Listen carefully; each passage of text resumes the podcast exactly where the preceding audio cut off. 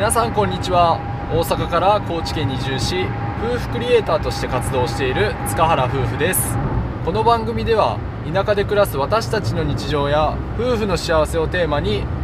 お送りしております。よろしくお願いします。お届けしておりますちゃうの。ほんまや、お送りしております。まあいいけどいいけど同じやけどね。はい、あのー、冒頭からガーガーザーザー言ってると思いますが、はい、はい、昨日ですね、スタンドライブの方でスタンドライブの方で立ち立ちでライブしてたんやばい、続けますけども、スタンド エフエム のライブ配信に、うん、あの朝からね遊びに来ていただきありがとうございました。ありがとうございました。その時にもお話ししたんですけども、週末からずっとあの東京の方に滞在してまして、でその日にやっと帰るっていうことで、今がまさにねあの帰路なんですよね、うんうん、でどうしてもちょっと家に帰ってから収録となるとかなり夜遅くになりそうだったので、また帰りの車内で収録をさせていただいております。はい。ちょっとお聞きづらいと思うのでね、今日はサクッとした感じでいきたいと思うんですけども、うん、えっとまず一つだけ先にちょっと皆さんが気になってるかもしれないなと思って、あの私たちライブ配信の時にね、コロナの、まあ、検査を受けてから帰りますっていうことを少しお話ししたんですけど、結果はふたりとも陰性でした。ネガティブって書いてあった。ネガティブでしたね。あれ逆にさ、うん、陽性やったらポジティブって書かれてるんかな、うん、みたいやね。ポジティブって言うらしいね、陽性の時は。 う, ん、うんなんか変な意味よね、日本語と。そうやな。そうなので、あのふたりともちゃんと大丈夫だったので、今高知県に帰れてます。もしそれで陽性やったら、なんか提携してる病院の方にこう送迎されて、また検査とかな ん, なんとかいろいろやらなくちゃいけなかったんで、ほんまにねあの、うん、予定通り帰れてよかったなって感じですね。いやもう検査自体もう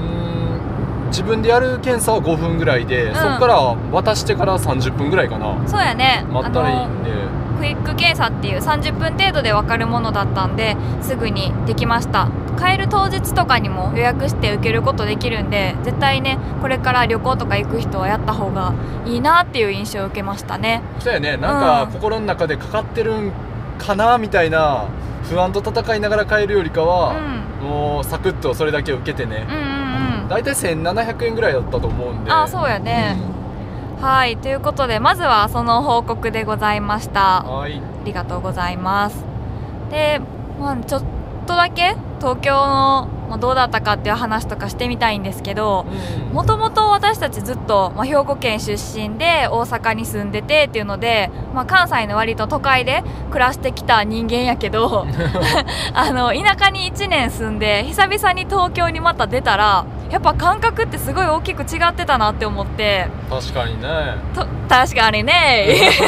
東京っぽくなってきた噛みかけただけやんそれ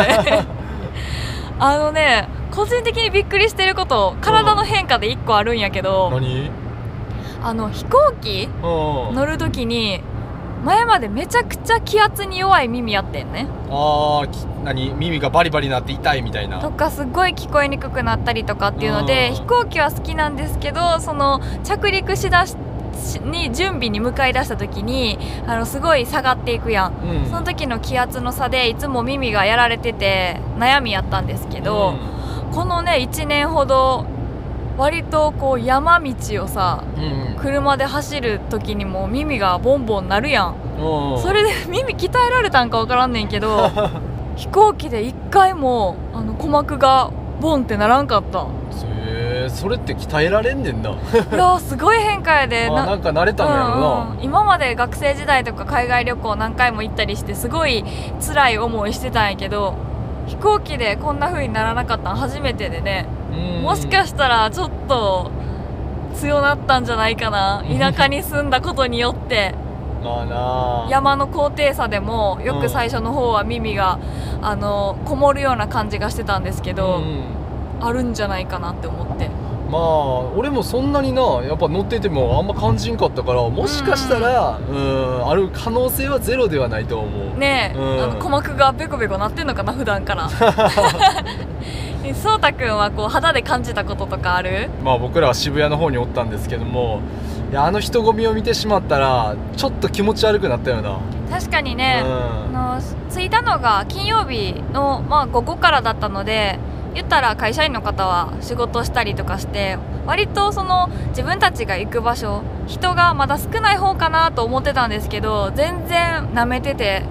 甘かったよね。そうやな、あれでも少ないとは思うねんけど、うん、でも僕らからしたらやっぱめちゃめちゃ多いというか、でそれの人混みに寄ってもうてそうやな、途中ちょっと気持ち悪くなっちゃって、うん、あの休んだりとかしながらね、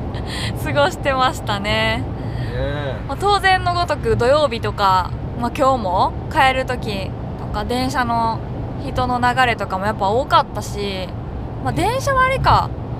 どうかな、通勤ラッシュはもう完全に避けてるから、まあまあそうやね、電車はまだマシやったかもしれないね。そうやね、うん、でもいちねんでこんな感覚変わるんやっていうぐらい、うん、うん、感じたな。そうやね、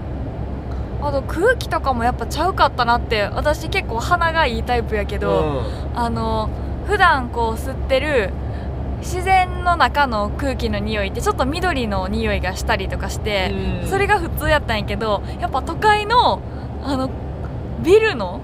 中に来た時の匂いってなんかいろんな匂いが混じってて、飲食店とかなんやろ、空気、車とか、うん、そうやね、飲食店の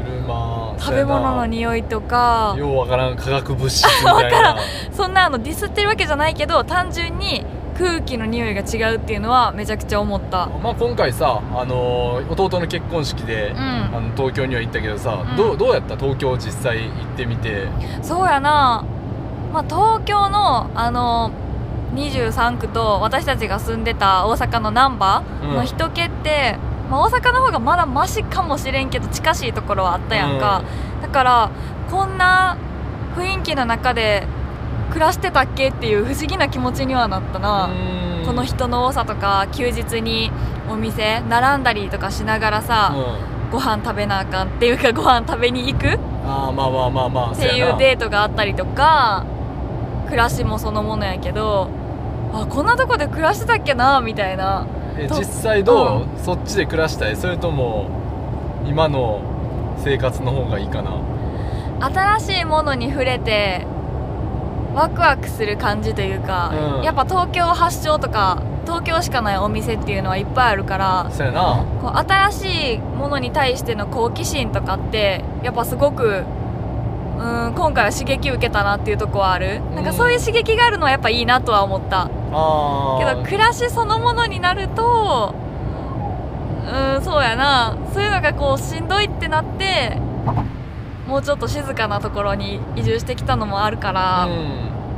うん、うん、やっぱ今の生活の方が落ち着くんかなとは思うかな。確かに、まあウィンドウショッピングしてたら、うん、あのいろんな新しいもん、こんなこんなんあるんやっていう目につくもんがかなり新鮮やから、そうやな、うん、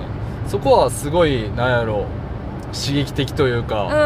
ふたりともずっとこんなんあるんやって言ってすごいこうワクワクしながら歩いてたから、うん、そこは情報のこの入手の仕方が違うよね、うん、目に入るとこ全部があ、すごいすごいみたいな感じになるっていうか、まあ余計ね、あのいちねんかん、ね、地方に移住して生活してたから、うん、余計感じる部分があるんかもしれないけど。そうやね、うん、というわけであのまたね動画撮ってきたので、頑張って一つの動画にできるように今から準備していこうと思います。楽しみにしていただけると嬉しいです。はいはい、というわけで今週月曜日また始まりましたので、皆さん元気に頑張りましょう。バイバーイ。